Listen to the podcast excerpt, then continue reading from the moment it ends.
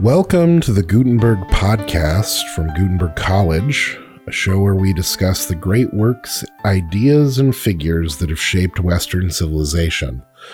I'm your host, Gil Greco, and I'm here once more with Dr. Chris Swanson, tutor and president of the college. Thanks for coming back, Chris. It's good to be back. Thank you, Gil. Today we're discussing the Epic of Gilgamesh. This is one of the oldest pieces of literature in the Gutenberg College curriculum. The way that the curriculum uh, works here at Gutenberg, the freshmen and sophomores discuss the same works with each other. And so it can be the case that as a freshman, you'll start sort of in the middle of history and work your way to the end and then start over, um, just depending when you come in on the cycle. My class happened to come in a year where we were starting with ancient civilization. So this was one of the first books that I read when I was a Gutenberg student. So I'm fairly familiar with this work, but for folks who don't know the Epic of Gilgamesh, what do you think folks need to know, Chris? That's a great question. I think that Gilgamesh Gilgamesh is a book that was not known to anybody for a long time. It was uh, written probably in the early second millennium BC. But it wasn't discovered again until around 1840. And uh, they found some clay tablets in a library in Nineveh, of all places. And since then, they found more tablets. They put together the story. It's, it, is, it is a full and complete document from the earliest civilization. So civilization was just burgeoning at this time. Cities were being built. They had need for writing in order to maintain uh, law and order and commerce and things of that sort. And somebody wrote down this story about Gilgamesh. Probably Gilgamesh was a real person. They have found kings lists. This was very common in the ancient Near East to have lists of various kings, and Gilgamesh shows up in one of these kings lists. He's presumably the fifth king after the flood. There's a king's list of places after the flood. He's probably from Uruk, uh, which is one of the main uh, cities of Mesopotamia, of Sumerian culture from that time. So they had, yeah, they had populations in these cities of, of 10,000 and up people. So that's where it came from. It's interesting that these Babylonians have an idea that they had kings after the flood. Obviously, uh, the the the biblical account has a story of a flood with Noah, but you know there might be some skepticism uh, from Christians who sort of believe that the Bible is true and think that the sort of flood narrative in the Bible is the correct one. Why should why should Christians of that persuasion take the Epic of Gilgamesh uh, seriously? I think the Epic of Gilgamesh is way more than just the flood narrative. That's a part of it, sure, but the the work as a whole is an outstanding piece of literature, one of the best pieces of literature that we have, especially from that age. It gives an incredible story, an adventure.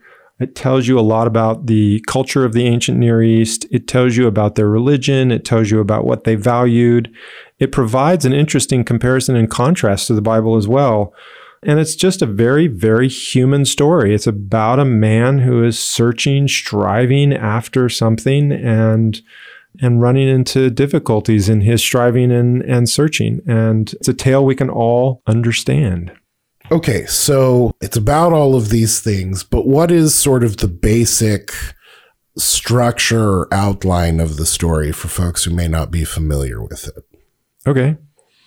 Uh, Gilgamesh is king. He's part god and part human, actually. And uh, he's in charge of the city of Uruk. And he's behaving badly and the gods recognize this and they need somebody. He's so strong nobody can overcome him. Nobody can counter him. So because of his godlike abilities. And so he's basically overrunning everybody in his city. And so the gods create sort of this person who is on par who comes from the wild world of the forest and he comes and he challenges Gilgamesh, and the two fight. And Gilgamesh wins, but in the process, they become these fast friends. And then, you know, throughout his life, Gilgamesh is continually looking for the next great thing to do, to, to accomplish fame and glory and things of that sort. So they go off to the forest where Enkidu, Enkidu is the, is the character who is the, the friend of Gilgamesh that I just mm-hmm. mentioned a little while mm-hmm. ago, the wild man from the forest. They go mm-hmm. back to the forest. They conquer the forest in certain way and they come back. They defeat a an ogre named Humbaba. Yes, Humbaba. um, yeah, so they come back and kind of what what happens to them. well, Gilgamesh, because he's, you know, done these great things, he gets the attention of the goddess of love, Ishtar. And so she's like, come marry me. And Gilgamesh is, um, you know, all your husbands in the past have met horrible ends. So I think, uh, you know, respectfully, no. She gets really, really angry and she sends this bull of heaven, which of course Gilgamesh kills with Enkidu. And then all the gods are really upset at Gilgamesh and they said, one of you guys has got to die. And of course, Enkidu is the guy who dies. And he gets this disease and he withers away in front of Gilgamesh's eyes. And Gilgamesh is just completely, you know, beside himself with grief. There's, I mean, the grief is really palpable. Here's like a, a, a really short little bit of the poem that comes from there. Hear me, great ones of Uruk. I weep for Enkidu, my friend, bitterly moaning like a woman mourning. I weep for my brother, O Enkidu, my brother. You were the axe at my side, my hand strength, the sword in my belt, the shield before me. So yeah, he's just he's beside himself with grief. It's terrible. So Gilgamesh is sort of confronted by the mortality of his friend and how, you know, his friend doesn't die sort of heroically in battle fighting a big ogre or fighting the monsters that Ishtar sends to sort of fight them. He, d- he just wastes away from a disease. Um, how does this affect Gilgamesh and what's his response to, to seeing this in his friend? Well, he he comes face to face with mortality and decides this is not something that he can accept. He needs again to go and find something that is going to provide him essentially eternal life. And uh, he's heard a story of somebody that has been has gained eternal life. So he goes on this grand adventure seeking after it, and he finally finds this this person who has been granted by the gods eternal life, and he tries to ask, uh, "Can I get it?" And the, the fellow that that is is talking to him. This is where the flood story comes in, says, This is how I got eternal life. There was this big flood, and it's sort of kind of like the Noah story. In the end, he says, Okay, Gilgamesh, you can have eternal life if all you have to do is stay awake for six days and seven nights. And Gilgamesh is like, Okay, I can do it. And he fails, of course.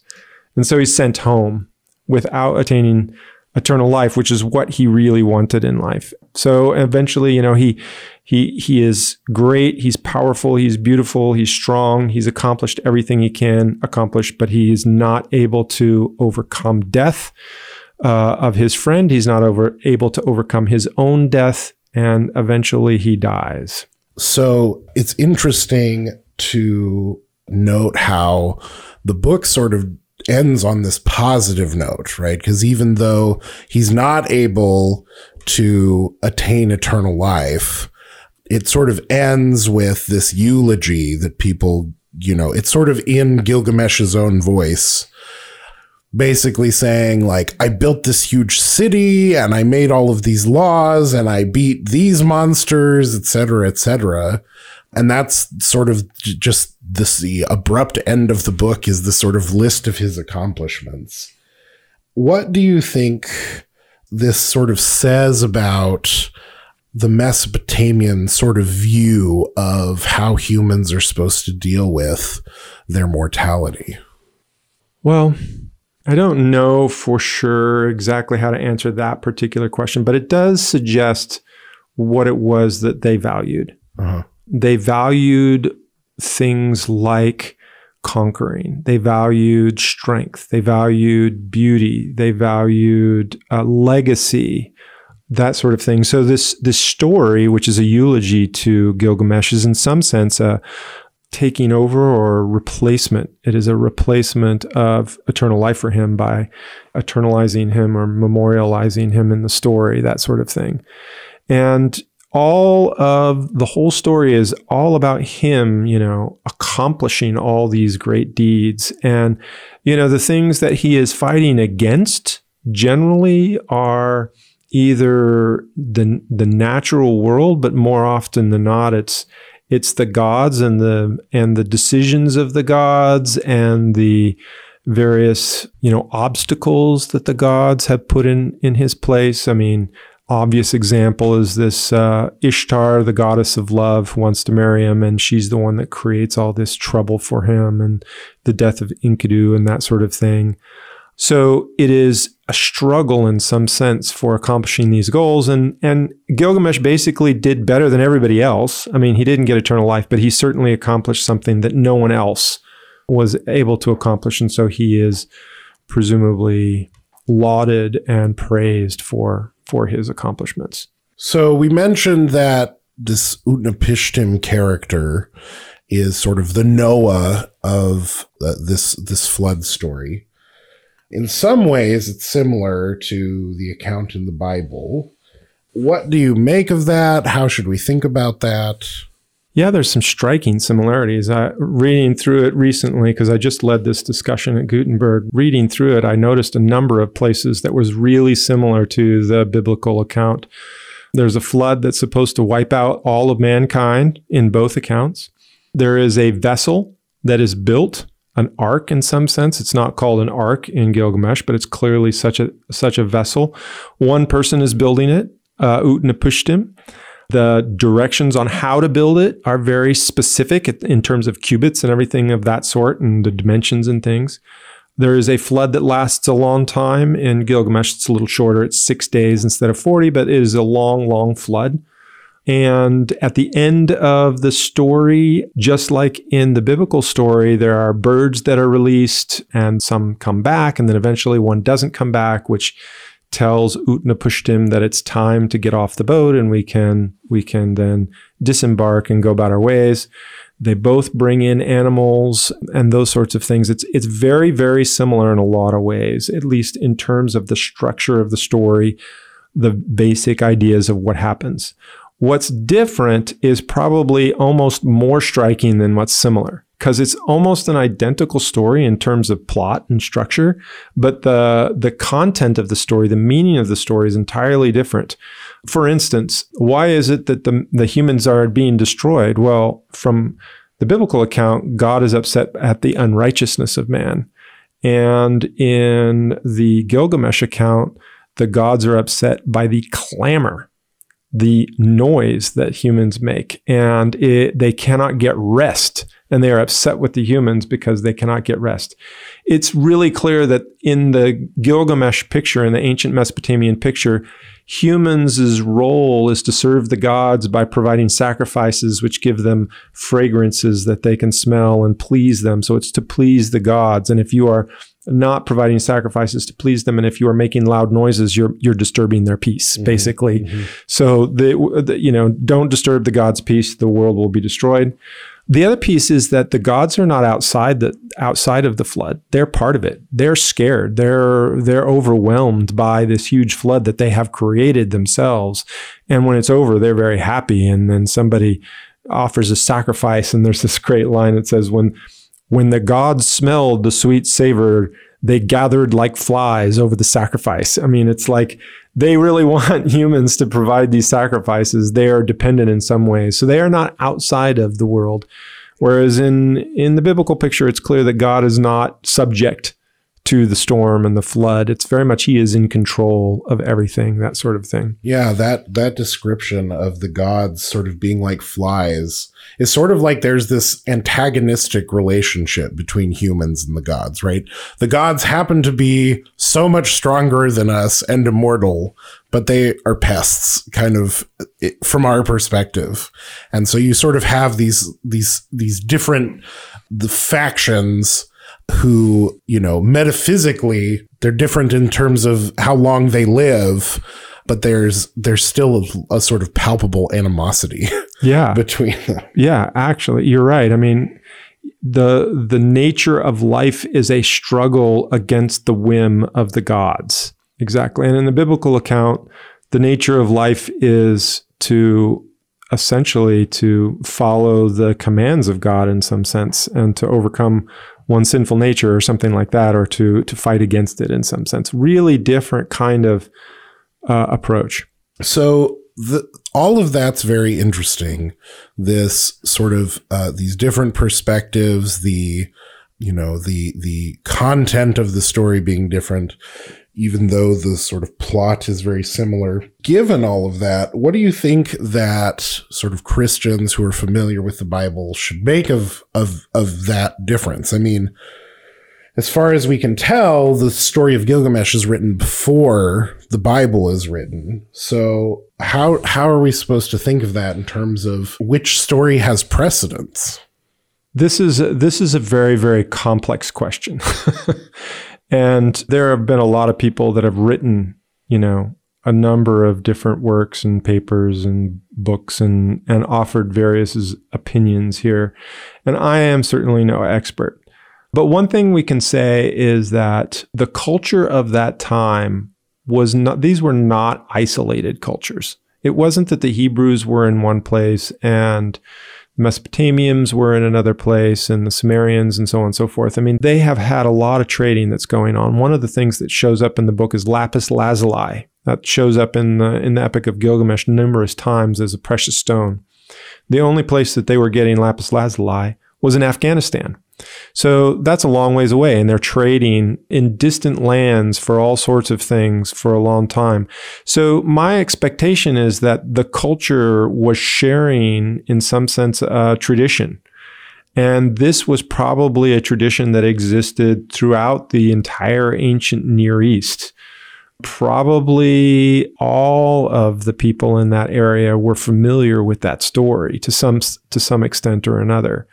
So the fact that the Mesopotamians, the Sumerians had it, and that the Hebrews had it doesn't necessarily mean that the Hebrews somehow stole it from the Sumerians or something like that, or that it was created from scratch or something like that. I think we know how stories work. The question is, you know, how are we to think of the biblical account of that story and and was God involved in in recounting that to some extent or uh, something like that? So I don't think that it it should necessarily be a problem that other cultures also had flood stories.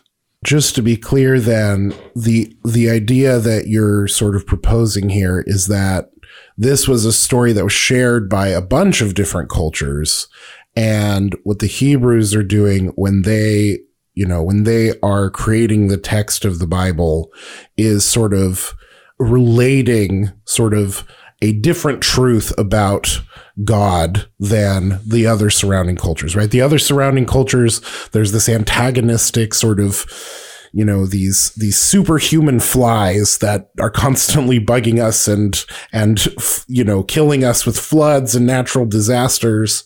There's sort of this animosity there whereas the biblical picture is that there is this sort of benevolent god who uh, eradicates evil through this flood and the story is sort of of of a you know a righteous person being sort of saved being saved out of that calamity rather than some lucky guy who got to not be you know swarmed by the flies or whatever. Yeah no that's exactly it. And the fact that everybody was sharing a similar kind of a story does not necessitate that it was a made up story either. It could have been that they were all responding to an actual event that they were all that they all knew about, that kind of a thing. And, you know, if if you believe the Bible is true or if if God is, you know, reliable or the, the text is reliable, then presumably the story that is in the Bible is is the correct representation of what actually happened there. So that's very interesting in terms of sort of comparison to um, the biblical text. But we may have other listeners who are, you know, not necessarily uh, approaching it, you know, comparative sort of studies and are just sort of interested in the question like, okay, so why is this book relevant to us today? You know, yes, okay, so there's interesting similarities and differences between the biblical story and this story, but what is what does any of this stuff have to do with sort of our modern world? Mm-hmm. I've been particularly struck in the last few days about how pertinent the story of Gilgamesh is and how relatable it is. It is it is the human condition. It is the human story that we strive and attempt to accomplish things that we think are valuable and good.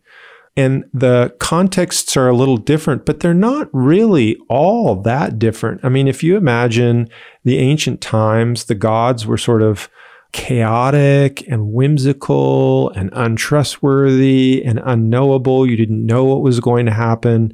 You spent all of your time and effort striving, accomplishing glory, that sort of thing. And you just spend all this time working towards that. And nowadays, if you think about well, what are we like? What is what are things like here? I mean, we have economics and politics and we have natural disasters or we have family disasters or illness and sickness like Enkidu dies of some disease, we often experience these same problems that seem so chaotic, so completely out of our control. Why is one person wealthy and one person poor? Partly because they were born to a wealthy family or a poor family. I mean, these are things that are completely out of our control.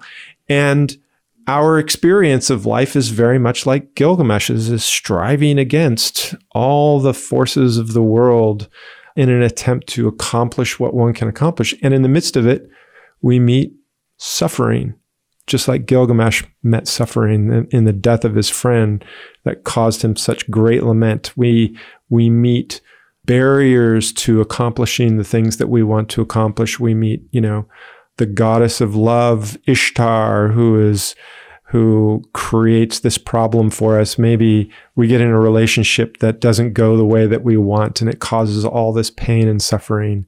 I mean, maybe the bull of heaven doesn't come down and attack us, but but something else maybe happens and you lose your friends or a job or something bad happens or something like that. So it's a really relatable story it seems to me even though the context feels different. I also I also feel like this story in particular in comparison with the biblical account sort of presents the two fundamental pictures of the world here. And it's really intriguing to me that both of these are occurring at the origin of writing, the origin of civilization. We have two competing worldviews that are that are springing up in the city which is the source of power, the source of control and security and all these sorts of things like that. What are the values? It's glory and longevity and beauty and power and victory and things of that. And that's what Gilgamesh is praised for. In the biblical account, if you look at, for instance, at the story of Abraham, Abraham basically sure he's he's a wealthy guy, but it's not because of him being strong and him being amazing and him doing all these things. In fact, the story of Abraham is God telling him to do stuff and him sort of not trusting God and then God getting him out of the out of the problems that he has created for himself. And then that happening over and over again and eventually Abraham trusting God. So the story there is not so much Abraham taking life by the horns and conquering the world and becoming powerful. It's Abraham finally bowing the knee before God and saying, Yes, what you want me to do is what I want to do. And those two different pictures of life are just in incredible, stark contrast. 5,000 years ago, they were there then, and they are exactly the same two stories that exist in the world today. And it's just striking to me how similar those two worldviews, uh, how how well portrayed those worldviews were in the ancient texts, and how comparable they are to our modern life and existence and that sort of thing. As we continue to do these podcasts that are sort of looking at the ancient world, that theme of sort of becoming superhuman and sort of gaining sort of you know, extra human glory or wealth or legacy or whatever is so very often contrasted with this idea of sort of being merely human, mm-hmm. right? The Greeks are going to have this perspective that's not necessarily the same as the biblical picture because they still think the gods are fickle and they can't really save you. But they're sort of like, don't get too big for your britches and you'll do okay. Nothing grand is going to happen, but at least the gods aren't going to smite you. And those two sort of pictures are always sort of posed against each other. Mm-hmm. Is like you can be striving, right? You can you can be Icarus and you can fly too close to the sun, or you can just not be remarkable. And those are kind of the two sort of stories that are that are um the, there's always that tension uh, throughout the ancient world. I think that's a constant thing. So hopefully, as we keep going, like uh, hopefully it's apparent here in this story, and hopefully that'll become apparent as we keep working through other stories that have to do with the the ancient world and how they were thinking about stuff. Yeah, I, I think one question that has come to me that I think really captures the heart of the whole difference is to ask who is the hero of the story. In Gilgamesh, the story has a clear hero. It's Gilgamesh, right? He is the strong one. He is the one that accomplishes the what he wants to accomplish. In the Bible, I would argue, probably there are people that will disagree with me, but if you look at, for instance, the story of Abraham, where I'm trying to compare Abraham and Gilgamesh to some extent, I feel like the hero of the story of Abraham is God. It's like it's not Abraham. It's not because of Abraham that all these good things are happening. It's because of God. If you read, for instance, you know, in the story in Genesis 12, it says, Go forth from your country and from your relatives and from your father's house to the land which I will show you, and I will make you a great nation, and I will bless you. It's God is going to do all the work, not Gilgamesh. And and but Abraham, like his challenge is to become like what a human being actually is. Right. Right. So that's that's sort of the contrast. You're going to find that in you know, the difference between like Achilles and Odysseus is that Achilles wants to be this sort of Superman, you know, win all the things and conquer, just like Gilgamesh. And Odysseus is sort of like, you know, I just want to go home. I just want to be on my, my farm with my wife. And I just kind of now there's a little bit more to Odysseus because he also likes to be, he also wants to be famous and stuff like that. But that tension of sort of becoming what a human being should be and sort of being try try to be more than human is like a very common contrast in the ancient world and sort of encapsulates this thing that we've been talking about through the epic of Gilgamesh. Yeah, I agree. Well, thanks for taking us through the epic of Gilgamesh, Chris. It was my pleasure. It's fun. I, I find this story incredibly fascinating and it's it's an interesting one to read just on its own. It's a good story. When I read this story at Gutenberg, uh, it was not intimidating you know, to read it at all. It's a very sort of straightforward, like, oh, and now they're going to go on the adventure and they're going to have a fight with this monster. And, uh, you know, it's not hard language. You don't have to be an expert in sort of ancient sort of, uh, ways of writing or whatever to sort of get what's going on. It's accessible. Yeah, it's very accessible. All right. Well, thanks for taking us through the Epic of Gilgamesh, Chris. It was a pleasure.